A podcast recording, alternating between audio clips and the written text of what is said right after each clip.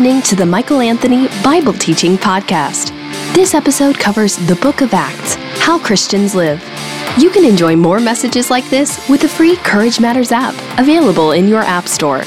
If you'd like to request Michael for an interview, guest appearance, or as a keynote speaker for your event, click the Invite tab on the Courage Matters app or on CourageMatters.com.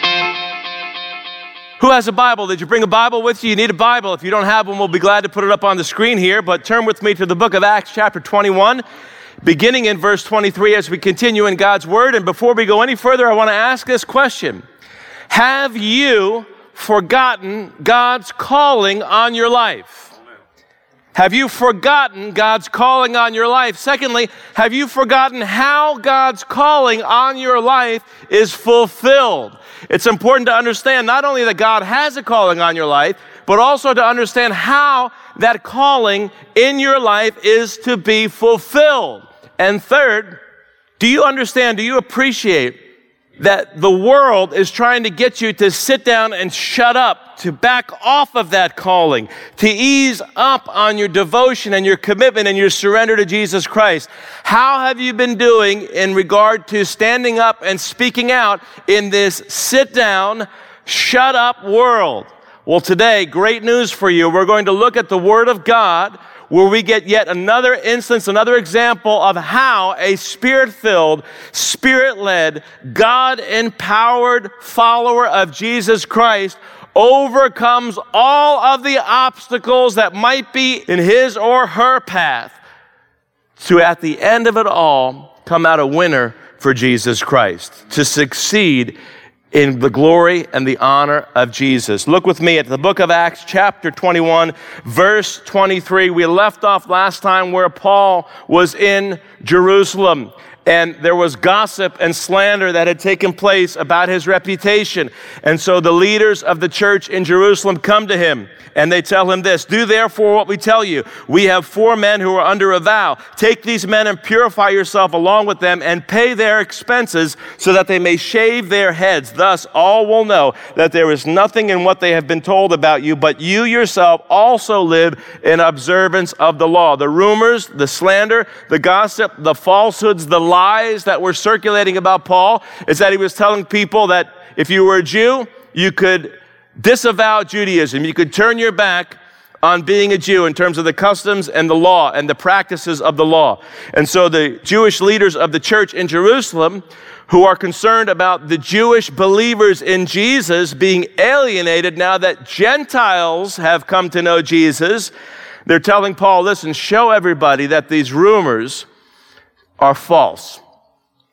Verse 25, but as for the Gentiles who have believed, we've sent a letter with our judgment that they should abstain from what has been sacrificed to idols and from blood and from what has been strangled and from sexual immorality. Then Paul took the men and the next day he purified himself along with them and went into the temple, giving notice when the days of purification would be fulfilled and the offering presented for each one of them. When the seven days were almost completed, pause.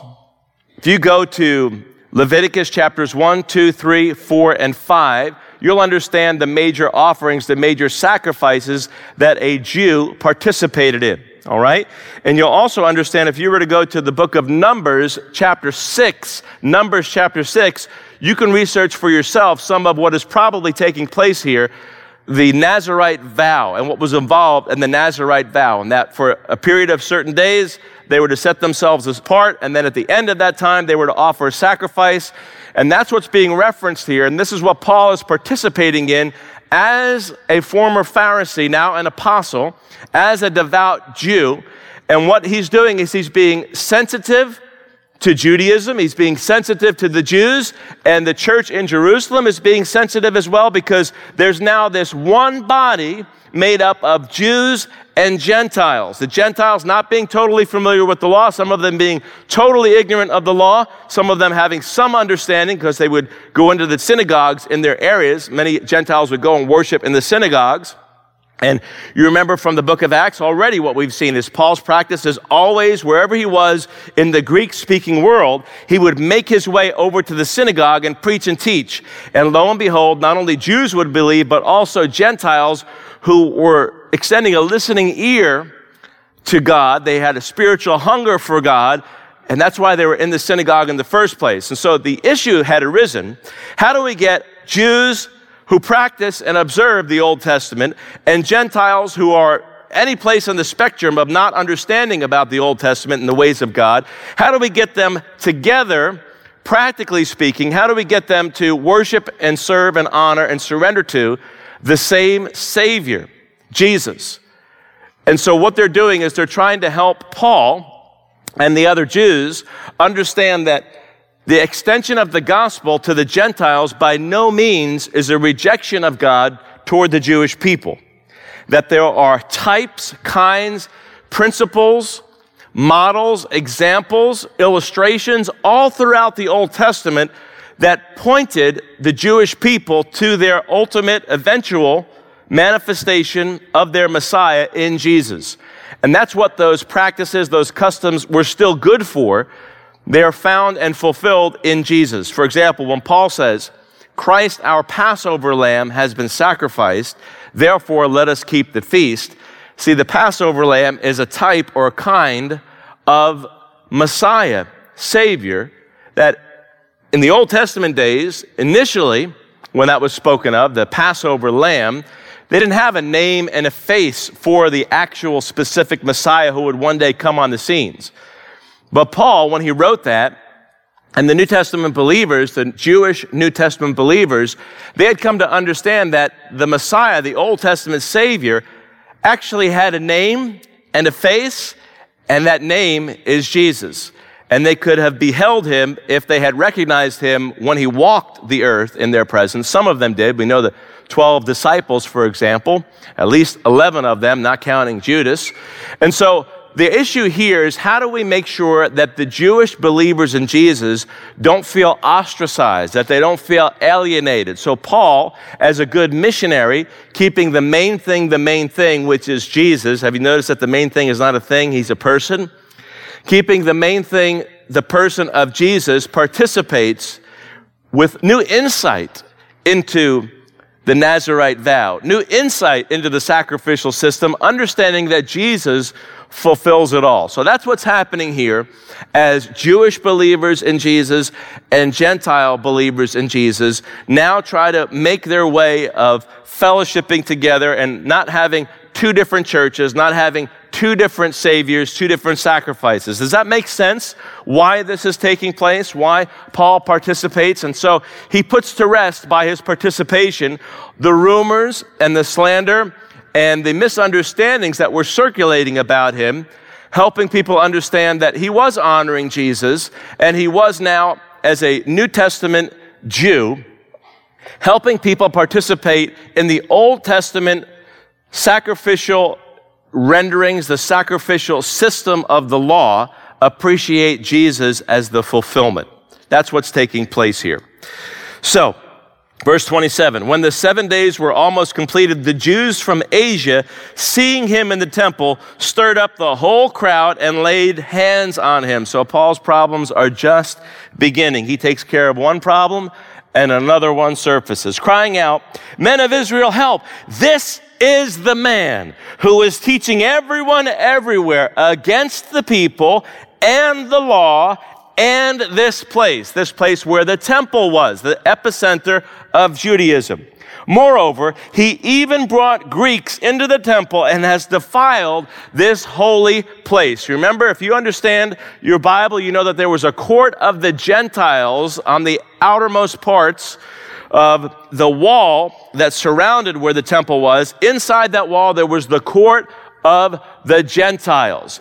That's where the Gentiles, the non Jews, could congregate and fellowship if they wanted to stick their toe in the water to get familiar with the God of the universe, the living and true God, the God of the Hebrews. And the idea would be the whole purpose of that in the first place was for evangelism.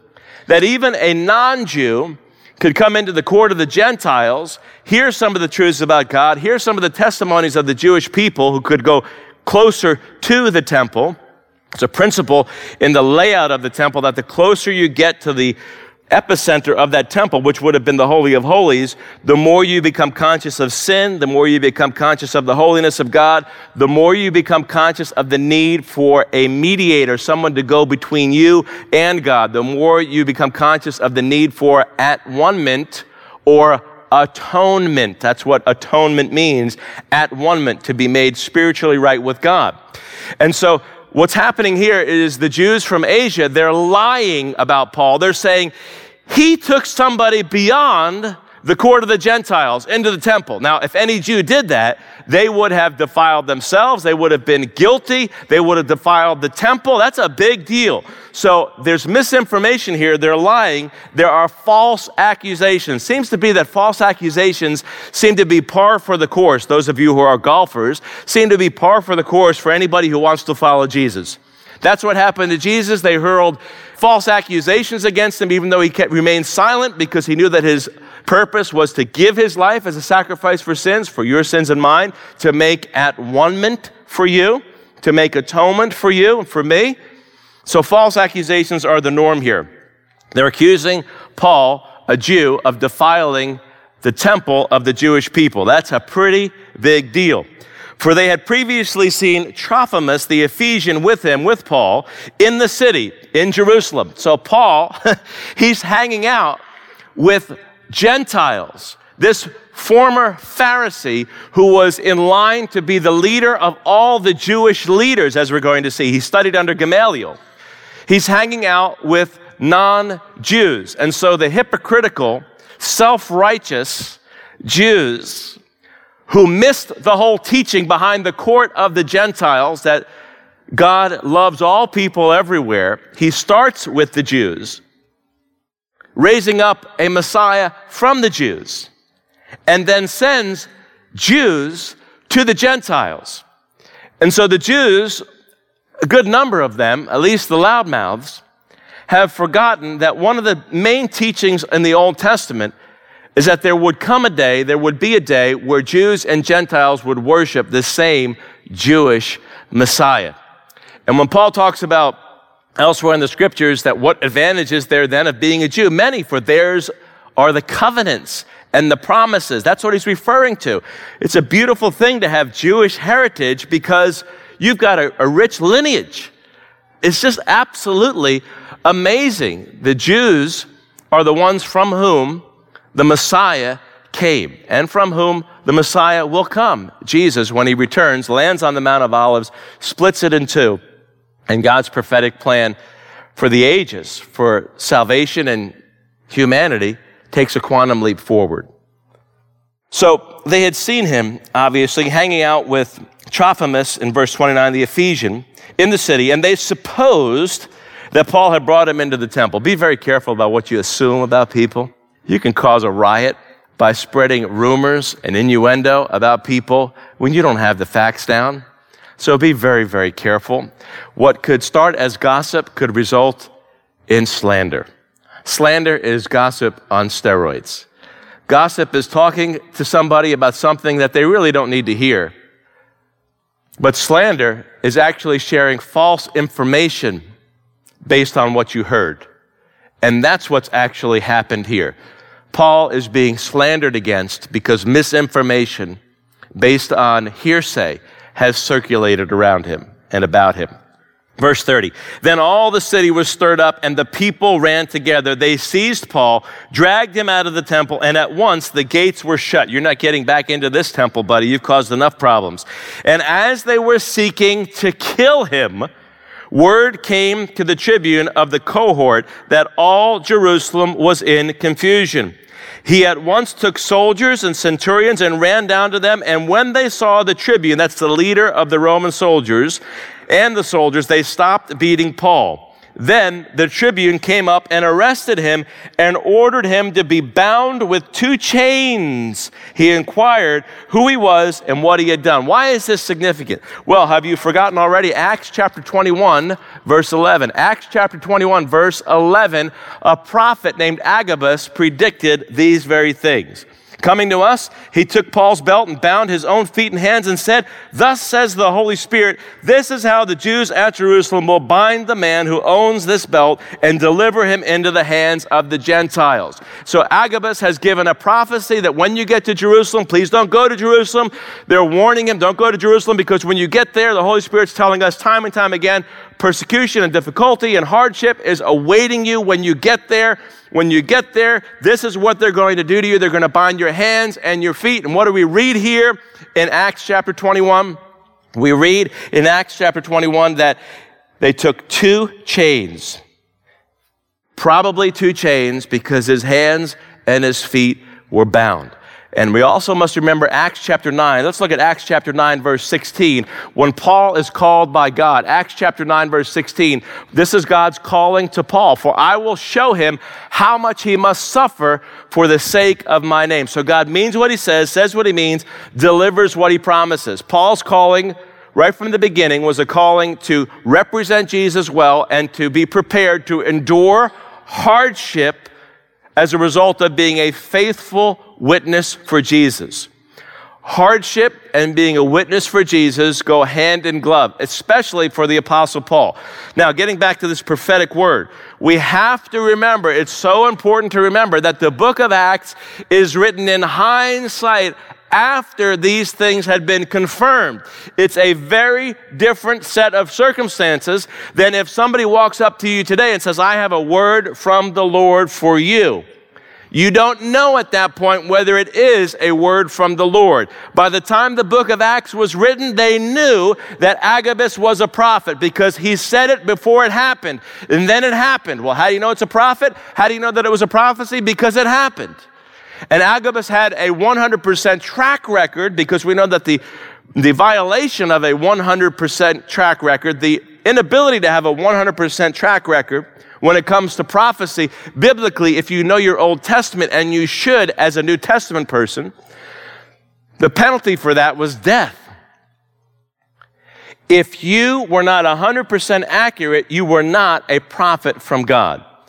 So please keep in mind that what we're reading here in the book of Acts is an after the fact account where Agabus had earned the reputation of being a prophet. This was, in fact, a prophecy because of the biblical principle of confirmation. If anybody says to you, or if you dare say to anybody else, the Lord says, you better know with 100% accuracy. If you want to carry around that title prophet and you want to throw around the word prophecy, you better make sure that you have 100% accuracy, or else you need to let me come up to your house with maybe a few of the elders, maybe a few of my friends from New Jersey, with some sticks and stones, and send you to the just deserts that you deserve, biblically speaking, for being a false prophet. The penalty in the Old Testament, and even in New Testament times as this was being written, for somebody, because the temple's still up, they're still practicing Judaism here. The penalty for false prophets was death. Why? Because the consequence of letting falsehoods be propagated in the name of the living and true God is about as slanderous as it gets. You can't get much more of a significant affront to the living and true God if you're spreading falsehoods in His name. Super, super important to understand. So, what do you do nowadays? If somebody says, God told me, you wait on God, you study His Word, you look for confirmation. You consider, of course, the character of, of, the individual who might be sharing these things to you. And if they have a reputation for giving supposed alleged prophetic words to other people, you want to make sure that they have a 100% track record. If they don't, a word to the wise is always sufficient. How do you know that what they just told you isn't yet again wrong?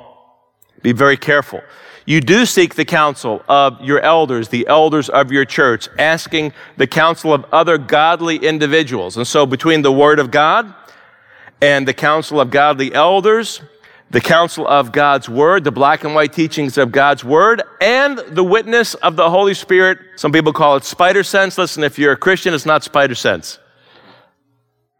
Some people say it's my gut. My gut was telling me this. It might be your gut you might need some probiotics for your gut. It might not be your gut, might be the Holy Spirit. And so the cautious, the wise, the godly individual, the godly individual doesn't rest upon just one of those factors. You weigh all of those factors whenever there is an alleged, subjective, open to interpretation, possible word from God. Notice I said alleged, subjective, open to interpretation, possible word from God. Because otherwise, you could treat a prophet as something that is very pathetic. And you want to be very careful. Is it prophetic or is it prophetic? Is it pathetic or is it prophetic? If you don't take those guiding principles that we see in the Word of God, that we see practice in the Word of God, godly counsel from people who have a good track record, your well being in mind, God's reputation in mind, the Word of God, the Bible, the witness of your own spirit, the reputation of the person who might be saying something. If you don't weigh all of those things, as I just talked about, together, then you could end up down a very pathetic path that you thought was prophetic. This was written after it was proven that that was a prophetic word from God that Agabus had uttered. Understand? Make sense? So, Paul is bound now with two chains, and then the tribune inquires who he was and what he had done because he needs to act justly. And one of the things that the Roman tribune and the soldiers were charged with doing was executing justice as the police force the higher form of police force. There were temple guards, but they didn't have this capability that the Roman guards had. He was to exercise justice on behalf of the Jews and the Jewish leaders if and when things got out of control. So he wants to know, is, does this qualify for me to get involved? Or is it something that I should not be involved in? And that's why he asks why he was arrested. Verse 34 Some in the crowd were shouting one thing, some another, and as he could not learn the facts because of the uproar, he ordered him to be brought into the barracks. And when he came to the steps, the steps of the barracks, he was actually carried by the soldiers because of the violence of the crowd. For the mob of people followed, crying out, Away with him! As Paul was about to be brought into the barracks, he said to the tribune, May I say something to you? Thank you, Paul for your courageous humility. Keep Paul's response in mind because we're going to come back to it in just a moment. May I say something to you? And he said, This is the tribune says, Do you know Greek? Are you not the Egyptian then who recently stirred up a revolt and led the 4,000 men of the assassins out into the wilderness? Paul replied, I'm a Jew. I'm not that guy. From Tarsus in Cilicia, a citizen of no obscure city. I beg you, permit me to speak to the people. Now, most of us by this point speak to the people. Get me out of this place. They want to kill me. The violence is so extreme. My hands and my feet are bound with chains. May I talk to you for a moment? Could I speak to the people? Wow. What an example of a spirit filled, spirit led compassion for people. At the expense of your own well being, you give that much of a concern about these people, you care that much about these people, and that much about your God. The, you are willing to put yourself in greater harm's way. These people want to kill you. I mean, most of us, you know what we would do? We take off our shoe, sandal, shake that thing off, and we would say, Man, I want nothing to do with you. Get me out of here. And when it comes down to you or me, it's me, not you. Paul doesn't do that. And we'll come back and circle back to this again in a moment, but I want us to read further so that you understand the commitment that Paul has to his Savior and to his people. The commitment that Paul has to his Savior and to his people. And what an inspiration it is for you and for me today to have that same commitment, twofold commitment to your God and to people. I'm a Jew from Tarsus in Cilicia, a citizen of no obscure city. I beg you, permit me to speak to the people. And when he had given him permission, Paul, standing on the steps, motioned with his hand to the people. And when there was a great hush, he addressed them in the Hebrew language or in Aramaic, a dialect of Hebrew, saying, Brothers and fathers, hear the defense that I now make before you. Again, respect, humility in the face of false accusations.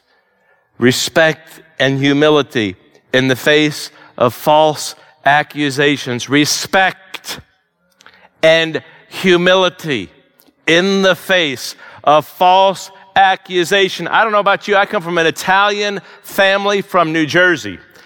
If somebody don't want to pay me respect, I have the get out of the fight free card I can pull out of my back pocket. You don't want to treat me with respect? I don't got to treat you with respect. I'm speaking in New Jersey, northern New Jersey dialect, by the way, just so you know, never mind Hebrew or Aramaic. You don't want to treat me with respect? I ain't giving you no respect. You want to be arrogant and full of yourself? Then let me give you a taste of your own medicine. That's how we act in the flesh. That's how we act when we're out of step with the Holy Spirit. But Paul, brothers and fathers, the compassion and the concern that he has, the humility that he has, and the courage that he has. Remember, humility and courage go hand in glove. They're sojourners together on the same trip of honoring Jesus. Humility and courage. They're traveling companions on that same journey of honoring Jesus. Paul is demonstrating tremendous humility, tremendous courage, tremendous respect in the face of what he would have every right to do. You falsely accused me. I'm going to lay it on you thick and heavy. No, he is filled with the Holy Spirit, courageous and humble. And God is using him to spread the gospel. Verse 2 When they had heard that he was addressing them in the Hebrew language or the Aramaic, the dialect of Hebrew, they became even more quiet because it would have been hard for them to understand Hebrew. If he was speaking in Aramaic, for example, what they would have done is they would have said, wait a second, this guy's speaking our language. He's one of us. And they begin to listen.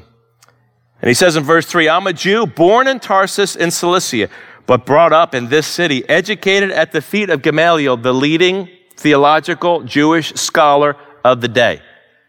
So Paul had access. This is what Paul means when he writes elsewhere a Hebrew of Hebrews, well schooled, well versed. Paul was set to take the place of Gamaliel as the leader of the Jewish people. So we understand, again, why would a guy who had so much going for him give it all up when he had such safety, such security, such prestige? Why would he give it all up for Jesus when his own livelihood would be at stake. Great reminder for each and every one of us that Paul was not concerned about his own comfort, his own convenience, his own livelihood, his own reputation. He was concerned and consumed with the reputation of his Lord and Savior, Jesus Christ. And he was willing to suffer the loss of all things so that people, just like you, who would otherwise be willing to crucify Jesus and beat Paul up, so that people just like you, just like me, could be rescued just as he was. How amazing is that? When you think about it, that's exactly what Jesus did when he was on the cross, and he said, Forgive these people, these very same ones who put me here on this cross. Forgive them, for they don't know what they've done. Wow. Listen, that is the Spirit of Jesus. That's the attitude that every Christ follower will have when you're filled with the Spirit of Jesus.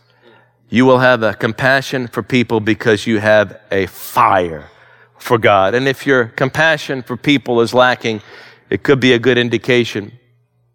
of what William Booth said could be words that you need to heed. William Booth, founder of the Salvation Army, the tendency of fire is to go out, therefore, watch the fire on the altar of your heart. If your compassion for people is dwindling, it's because your fire for God has gone out. Educated at the feet of Gamaliel, verse 3, according to the strict manner of the law of our fathers, being zealous for God in all that you are to this day. In other words, you're just like I was. I persecuted this way to the death. If you remember Acts chapter 8, Acts chapter 9, Paul breathing out murderous threats against the disciples, throwing them in prison. I persecuted the way to the death, having people put to death. He was there when Stephen was stoned, taking the outer garments of the people, throwing the rocks. They were laying them at the feet of Paul. He had prestige among the Jews, approving of the death of Stephen, whose face looked like that of an angel as he was being murdered. I persecuted this way to the death, binding and delivering to prison both men and women, as the high priest and the whole council of elders can bear me witness. Ask them, in other words. From them I received letters to the brothers, and I journeyed toward Damascus to take those also who were there and bring them in bonds to Jerusalem to be punished. As I was on my way and drew near to Damascus, he's recounting Acts chapter 9, his conversion experience, about noon. A great light from heaven suddenly shone around me, and I fell to the ground and heard a voice saying to me, Saul, Saul, why are you persecuting me? Remember, to persecute a Christian is to persecute Jesus. To persecute the church is to persecute the founder of the church, Jesus. And I answered, Who are you, Lord? And he said to me, I am Jesus of Nazareth, whom you're persecuting. Now, those who were with me saw the light, but did not understand the voice of the one who was speaking to me. Acts chapter 9, it says that they heard the voice, they thought it was thunder, but they didn't hear human language. So, Paul is helping us understand what that looked like in more detail. And I said, What shall I do, Lord? And the Lord said to me, Rise up and go into Damascus, and there you will be told all that is appointed for you to do.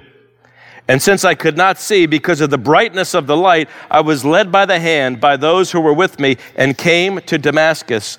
And one Ananias, a devout man according to the law, well spoken of by all the Jews who lived there, came to me and standing by me said to me, Brother Saul, receive your sight. And at that very hour I received my sight and I saw him.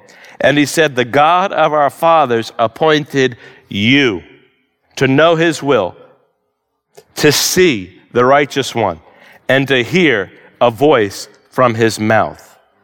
For you will be a witness for him to everyone of what you have seen and heard. And now, why do you wait? Rise up and be baptized and wash away your sins, calling on his name.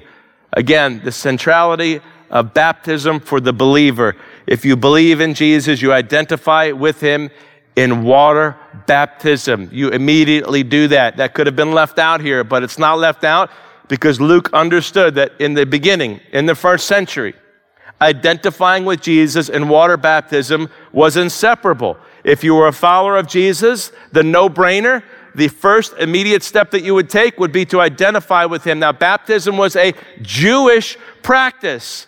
Paul didn't need coaching and here's what baptism is. Jews would have been baptized when they went to the temple. They would be baptized. A, a Gentile convert, a proselyte to Judaism, will be baptized into Judaism in the name of the rabbi of the school of Judaism that they adhered to. You connecting the dots now? You should start to connect the dots. If a Jew was going up to the temple, there are mikvah bathing pools that they uncovered on the southern mount of the temple. I saw them years ago when I was in Jerusalem when the liberal scholars said, ah, it's a made up story. There's not enough water in Jerusalem to baptize 3,000 people as it's recorded in the book of Acts, chapter 2.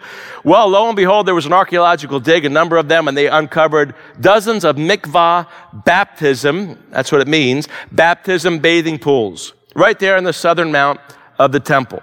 And what would happen is devout Jews would come up to the temple and they would get baptized baptized as a symbol of their sins being washed away. Baptism was something that a Jew would do initially and that a proselyte would do when they would convert to Judaism, and then baptism was an ongoing thing. And then also, baptism was an ongoing thing that a Jew could participate in multiple times to represent a fresh start with God. And here it's significant that Paul was being baptized into the name of the Jewish Messiah Jesus as a Pharisee familiar with the Old Testament. Huge game changer. Verse 17. When I returned to Jerusalem and was praying in the temple, I fell into a trance and saw him saying to me, saw Jesus saying to me, Make haste and get out of Jerusalem quickly because they will not accept your testimony about me. And I said, Lord, they themselves know that in one synagogue after another I imprisoned and beat those who believed in you. Look at Paul's past and look at how God is using him in the present. Look at his past, look at his present. Connect the dots with your own life that probably has a past and how God could use you in the present despite your past. When the blood of Stephen, your witness, was being shed, I myself was standing by and approving and watching over the garments of those who killed him. And he said to me, Go, for I will send you far away to the Gentiles. Up until he said the word Gentiles, they listened to him. Then they raised their voices and said, Away with such a fellow from the earth, for he should not be allowed to live. And as they were shouting and throwing off their cloaks and flinging dust into the air, this reminds me of an Italian argument. flinging dust into the air, the tribune ordered him to be brought into the barracks, saying he should be examined by flogging. The equivalent today would be waterboarding. The modern equivalent would be waterboarding putting somebody under intense physical pressure, coercion to get them to confess, to get them to talk about why they're there in the first place. The tribune ordered him to be brought into the barracks, saying that he should be examined by flogging to find out why they were shouting against him like this. But when they had stretched him out for the whips, Paul said to the centurion who was standing by, Excuse me, is it lawful for you to flog a man who's a Roman citizen and uncondemned? wow. You want to talk about grace under pressure? Excuse me. Is what you're doing right now legal? He pulls the legal card, and it has tremendous effect because no Roman soldier, no leader of Roman soldiers had the right to punish a Roman citizen unless they had the right to punish the Roman citizen, unless that Roman citizen broke the law. And this guy now is getting ready to do something without having firm evidence. The idea of innocent until proven guilty being applied right here. Is it lawful for you to flog a man who's a Roman citizen and uncondemned? When the centurion heard this, he went to the tribune and said to him, What are you about to do? For this man is a Roman citizen. So the tribune came and said to him, Tell me, are you a Roman citizen? And he said, Yes. The tribune answered, I bought this citizenship for a large sum. He became a Roman citizen. Paul said, But I'm a citizen by birth. So those who were about to examine him or to flog him withdrew from him immediately. And the tribune also was afraid, for he realized that Paul was a Roman citizen and that he had bound him. The tribune and the Roman soldiers are now in big trouble. We could say deep doo doo. Creepy caca, can we say that? They're in big trouble. They broke the Roman law, which means that now they are subject to potentially being tried and punished by Roman means. And if you've forgotten how the Romans can deal with those who they don't like, just look at the crucifixion as an example. Verse 30.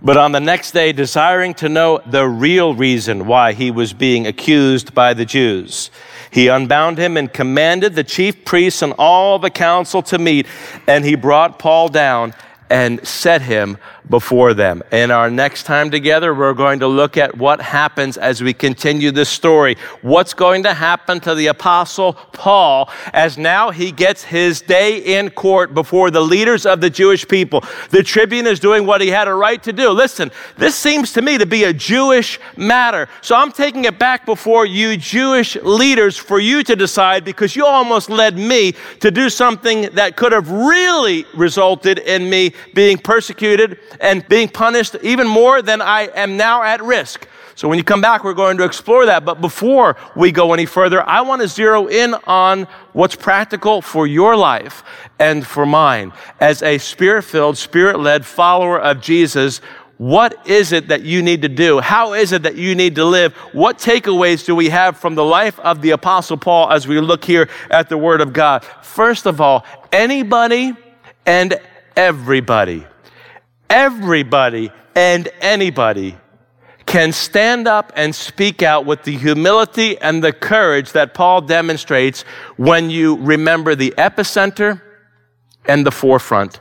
Remember epicenter and forefront, epicenter and forefront, epicenter and forefront. When you are filled with the Holy Spirit at the epicenter of who you are, when the Holy Spirit is dominating your life, you will stand up and speak out. When you have at the forefront of every decision you make, every choice you are making, the Lordship of Jesus Christ, you will exercise courageous humility, humble courage. You will stand up and you will speak out regardless of the threat of persecution, regardless of the difficulty that it might result in for you, regardless of how your comfort might be violated. When you have Jesus at the forefront of every area of your life, the forefront of your mind, and when you have the Holy Spirit at the epicenter of your life, filling you and overflowing, you cannot but speak out. You cannot but stand up. You cannot but exercise the humility and the courage that we're seeing demonstrated in the Apostle Paul. I have found in my own life the only time, listen, it's true in your life too, the only time when I give in and I sit down and I shut up about Jesus in the workplace, in the neighborhood, in my family, is when I have forgotten to live for the glory of God. It's when I have forgotten that God has given me a not so secret agent in my life the Holy Spirit, that my body is a temple of the Holy Spirit. My body is a temple of the Holy Spirit. Your body is a temple of the Holy Spirit. The same Spirit that filled the temple when Solomon dedicated the temple and the Shekinah glory of God descended and they had to stop offering the sacrifices. That Spirit, the Spirit of Jesus, lives inside of you. So when somebody comes up to you and says, I don't want to hear about this Jesus, I don't want you to talk about this Jesus. I'm sick and tired about hearing about this Jesus. You remember what the Apostle Paul did as an example, not an exception, an example of what a spirit filled, spirit empowered, spirit led, dedicated follower of Jesus did. He stood up, he spoke out, and he represented Jesus well because Jesus was at the forefront of his thinking. He knew that God called him to Jerusalem, he knew that God called him to preach the gospel. Listen, God has called you to preach the gospel, God has called you to live for Jesus. Live for Jesus, preach the gospel, keep Jesus at the epicenter of your life. Let that Holy Spirit who lives inside of you from the moment you gave your life to Christ, let Him overflow out of you, and you too you too will be courageous. You'll be humble. You'll stand up. You'll speak out when other people want to tell you, sit down, shut up. I don't want to hear about your Jesus. I don't want to hear about your religion. I don't want to hear about your Bible. Listen, in the United States of America today, there is a need for humility and courage among God's people like there's never been before. Never been before. Never been before. And guess who the answer is? If you aren't able to connect the dots yet, here's what you do. You go home. You get in your car. Many of you are probably in a car. You might be listening now and in a car. If you're listening to podcast or radio, you go home today and you go to your bathroom. There's probably one of these in the bathroom. There's one in our bathroom. You might have one in your bedroom, but pretty much there's one in your bathroom. Go into your bathroom. Find the mirror. Look in the mirror and understand that you are God's plan A for the revolution of humble courage that needs to happen in our nation. Christians are being marginalized. We are increasingly facing more persecution, even though it pales in comparison to what people in other countries are facing. We are being told to sit down, shut up. Been there, done that, tried that. But as for me and my house, as for you and your house, don't give up. You need to stand up and speak out. Listen, if Paul could do it with a past, persecuting the church, putting people in prison, having them sentenced to death, approving of it all.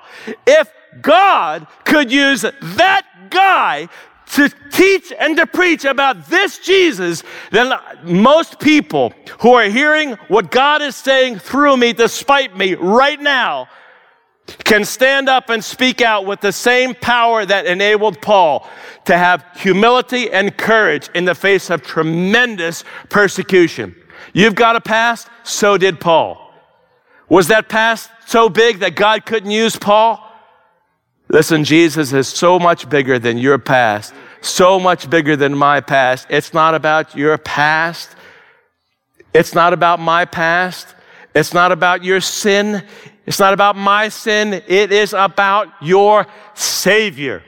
It's about our Savior. And if you keep Jesus at the forefront of your thinking and you remember that you have the Holy Spirit at the epicenter of who you are, then you too, brother, you too, sister, anybody, anybody, and by anybody, I mean anybody can stand up and speak out with the humility and the courage that God is demonstrating through the Apostle Paul, despite who Paul was as a Pharisee. Now, I don't know about you, but that is such great news that that will help me. It will help you in the course of every single interaction you have this week. God is good, and He's demonstrating His goodness through you, despite you and because of you. Brother, sister, we need a revolution of courageous humility in this nation, but it needs to begin in this church. It needs to begin in your family. It needs to begin in your life. Stop sitting on the sidelines and thinking that God can only use somebody else. You are the only clay in God's pottery barn. We are the only clay in God's pottery barn. And if you could do it in human strength, God wouldn't have given you the Holy Spirit. You can't do it in human strength. I can't do it in human strength. But with the Spirit of God, by the power of God, we can do. We will do the impossible, humanly speaking, because it's not just human power, it's not human power at all. It is the power of God coursing through the lives of regular people with courageous humility. Let's do it, everybody. Let's live for Jesus, give our lives to Him, and leave the consequences at His feet. You've been listening to the Michael Anthony Bible Teaching Podcast. If you enjoyed this message, you'll love Michael Anthony's Courage Matters podcast, where he focuses on leadership, relationships, and world events. You can also invite Michael for an interview, guest appearance, or as a keynote speaker for your event. To learn more, visit CourageMatters.com or download the free Courage Matters app. In the meantime, keep looking up. There's no place else worth looking.